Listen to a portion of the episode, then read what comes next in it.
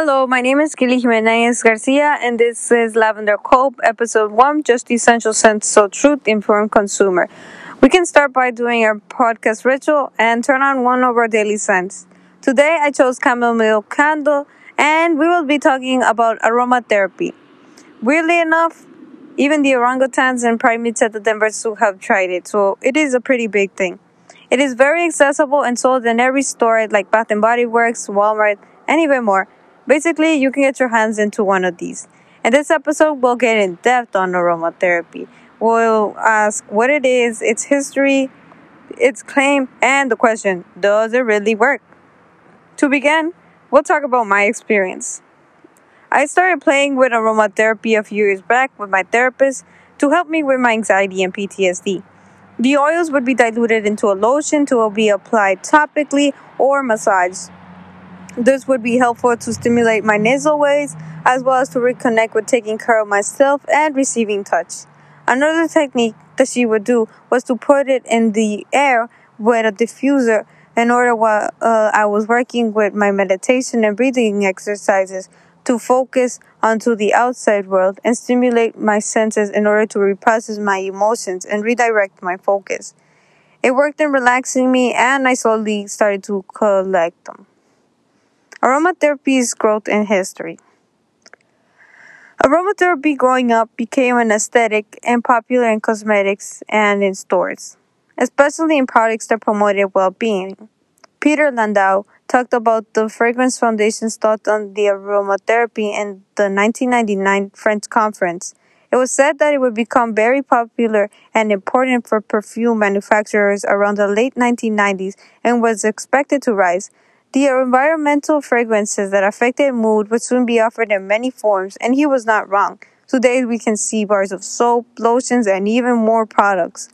Grand View Research is a business consulting firm that specializes in giving research and analysis on the market, predicted that the revenue in the United States would spike from 40% from 2014 to 2018 and was expected to reach more than 5 billion in the next four years because of its marketing as being aesthetic, natural, and medicinal. Basically, these would be attractive things for buyers. Aromatherapy does not have one exact definition. Some say it is the treatment manifested through the sense of smell. The most def- solid definition that I could find was that it was a concept based on small case studies and folklore. Natural essential oils and herbs would help treat mental and physical disorders. The word was first used during World War I, and the term aromatherapy was coined by René Maurice Gattefossé, a French chemist who experimented with essential oils for wound healing during the World War I. After a lab explosion, René burned his hand and put lavender oil by coincidence, and it helped him heal pretty fast. And obviously, that made him want to look into it. Fun fact why do you think essential oils are called essential? Giving you time to think about it. Are they maybe essential for your health? Mm, not really. Essential oils are called essential because they have a plant's essence in them. Now, back on track. As always, the first person is not taken seriously, and it wasn't until the late 1980s when it, when it was people who started to consider it while the medicine was starting to take a holistic approach as well as the emergence of psychoneuroimmunology.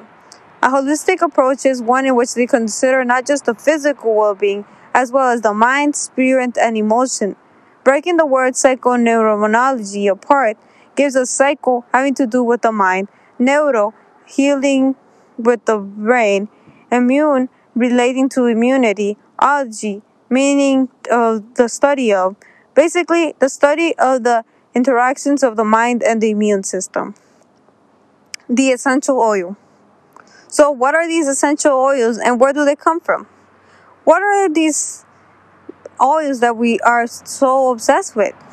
Basically, they are concentrated scented liquids distilled from plants which are easy to evaporate.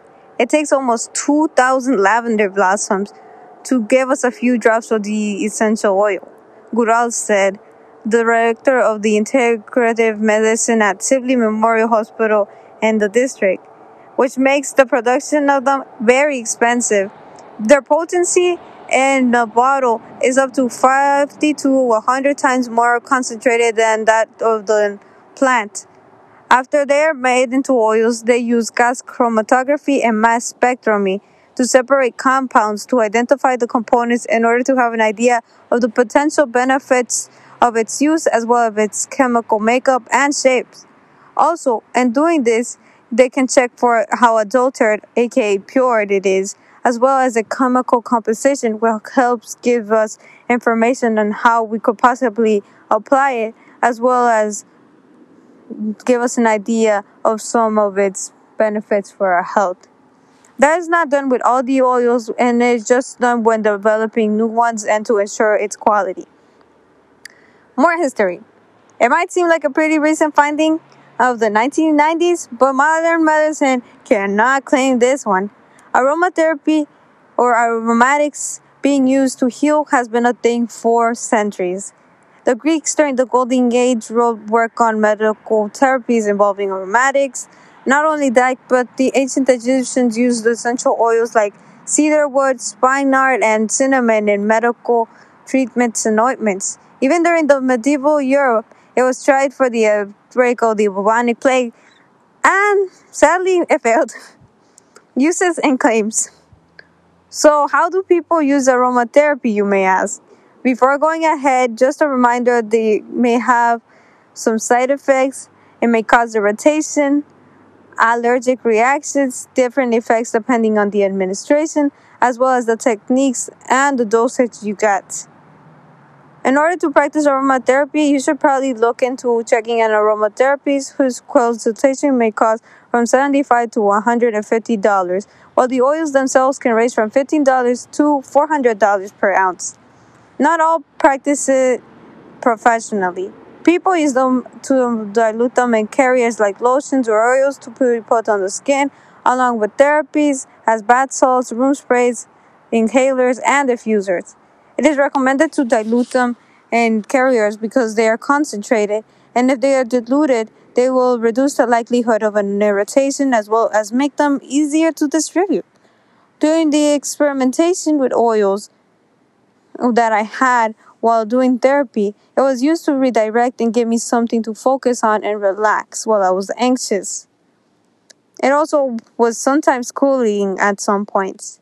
Strangely enough, people eat them, but please don't do that. It is very risky and bad to ingest them because of their concentrated mm, like so why would people go so far as to the extent of eating them?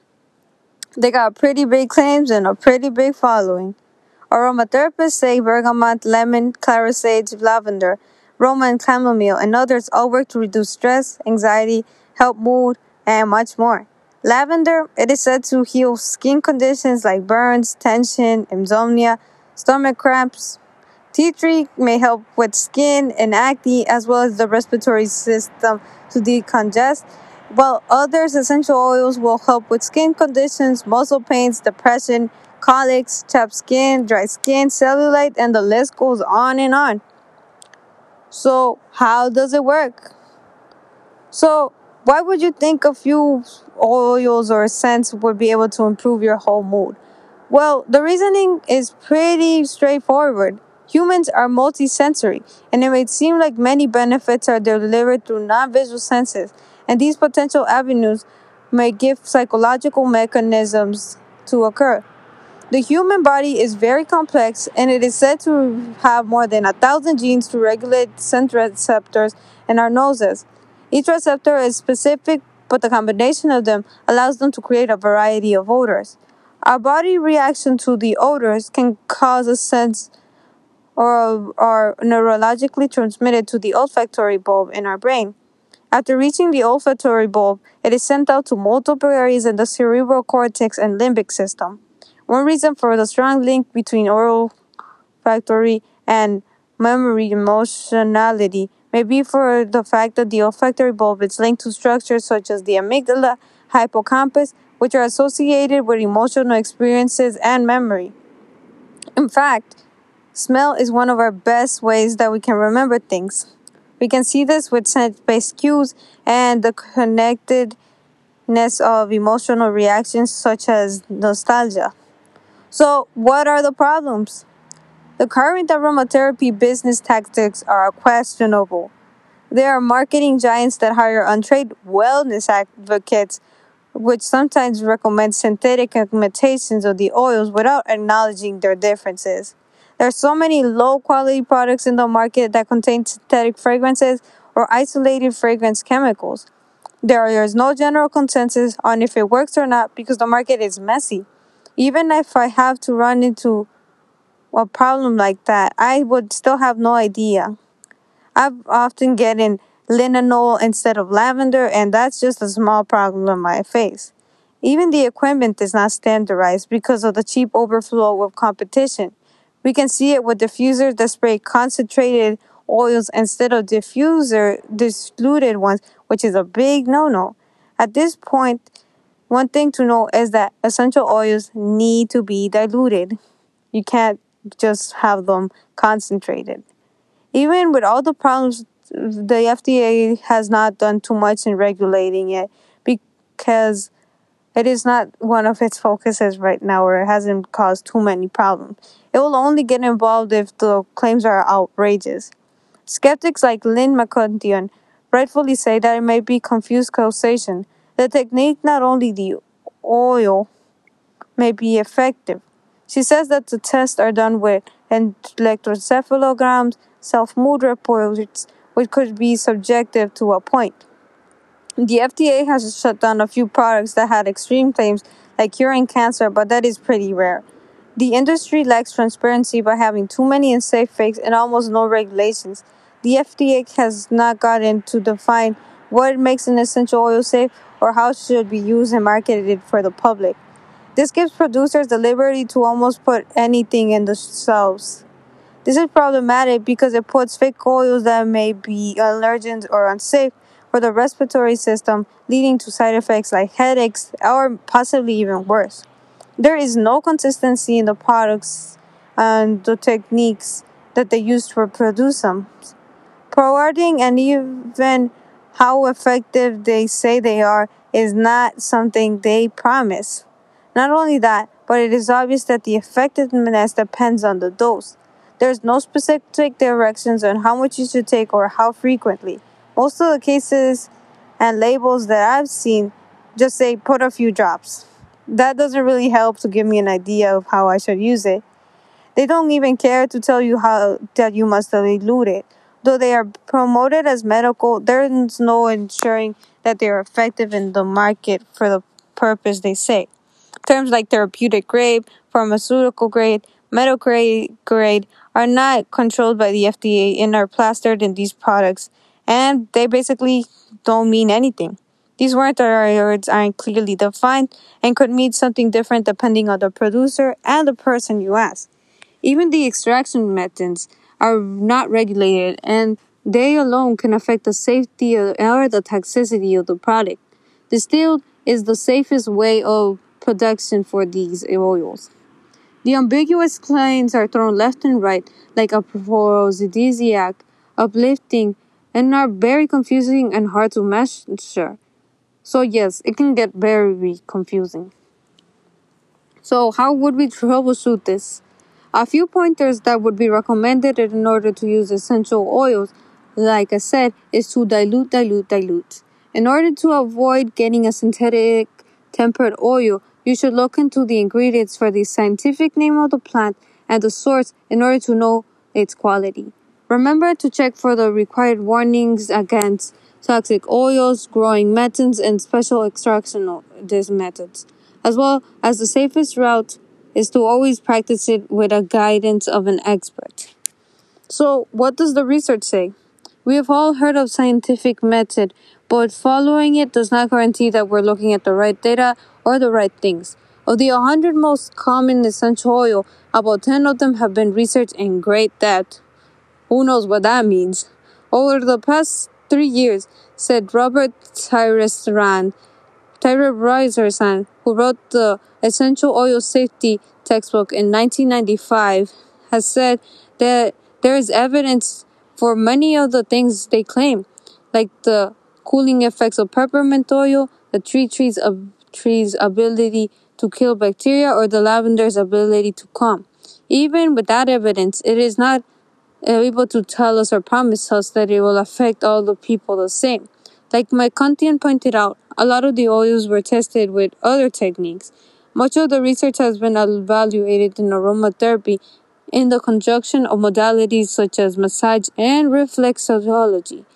There have been a lot of research that has been done with essential oils, but they have all been done in different ways. For example, there was a study of a nine of 73 healthy college students with lavender and rosemary during an anxiety provoking test. The research with the college students resulted in lower anxiety, but no difference in psychological parameters. Then, in the file with Fowler in 2006, is tested for crisis management in a residential facility home with a group of 43 adolescents. If you think 43 is big, you are wrong. That is pretty small. 73% of the residents asked for it when they were agitated. And the important thing to note was that it was 3% ylang ylang oil, sweet marjoram oil, and bergamot diluted in jojoba oil. This was either inhaled or given through a modified hand massage technique. After doing it for three months, the number of pharmacological injections for agitation decreased from 43 to 31, and the normal of oral as needed medications for anxiety and agitation decreased from 60, 631 to 397, and the number of seclusions and restraints events decreased from 29 to 20. We can see that it helped, but like it has not been done for a long time, and like I said before, the groups are too small. Even the levels of stress may affect the effectiveness of the oils. In a study with 200 people dealing with dental procedures waiting in the waiting room, it was able to reduce pain and stress.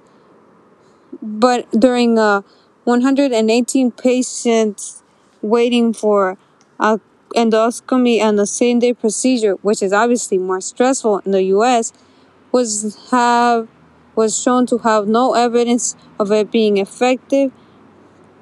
These two studies prove that aromatherapy is best for helping moderate anxiety compared to severe anxiety, and the recent studies have sought to isolate the effects of aromatherapy and standalone therapy, but there's still a lot of work to be done.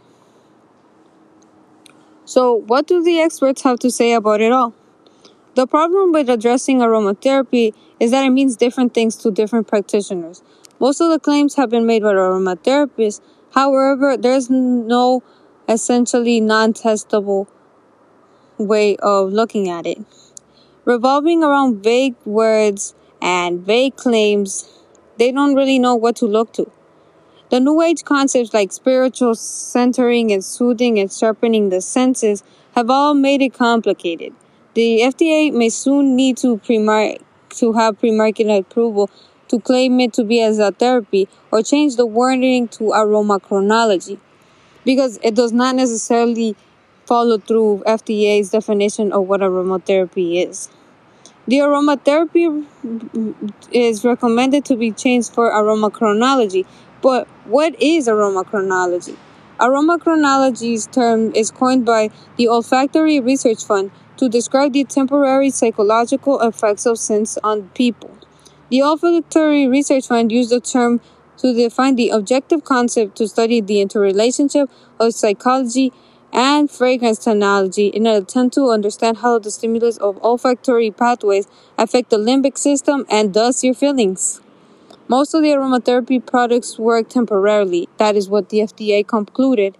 Their temporary effects may make people question if they can actually heal things in the long term. In conclusion, doctors like Dr. Ernest say that a weak data might just give us a simple conclusion. If it is too good sounding, then it probably is. It's probably not a solid thing. Just because it is called natural, it does not mean it is healthier or better for your health. That does not mean that it could not work, but at the moment, we should not believe it 100% without having or finding strong evidence. People's interpretation of the extent of essential oils at the moment can vary greatly. Essential oils don't really have an effect on what people think, like exactly, but it could help us feel better just by thinking that they improve our mood. Essential oils do not have an effect on our mood, but it might be a bit of a stretch that they would cure things like cancer. It is unlikely that products in the market actually will cater for actual medical healing purposes effectively because, like many other things, not one size fits all. The products out there are designed to be bought and bring simple pleasures. If it helps you to feel happy, then you should go ahead and enjoy it. The effects of these oils is temporary and more research should be done and will be done. People will still continue to use them for the aesthetic and the sense to make them happy, and doctors will still utilize them because they might not want to miss out on the opportunity of helping a patient. That is everything for today, and make sure you subscribe and are surprised to think that aromatherapy is way more complicated.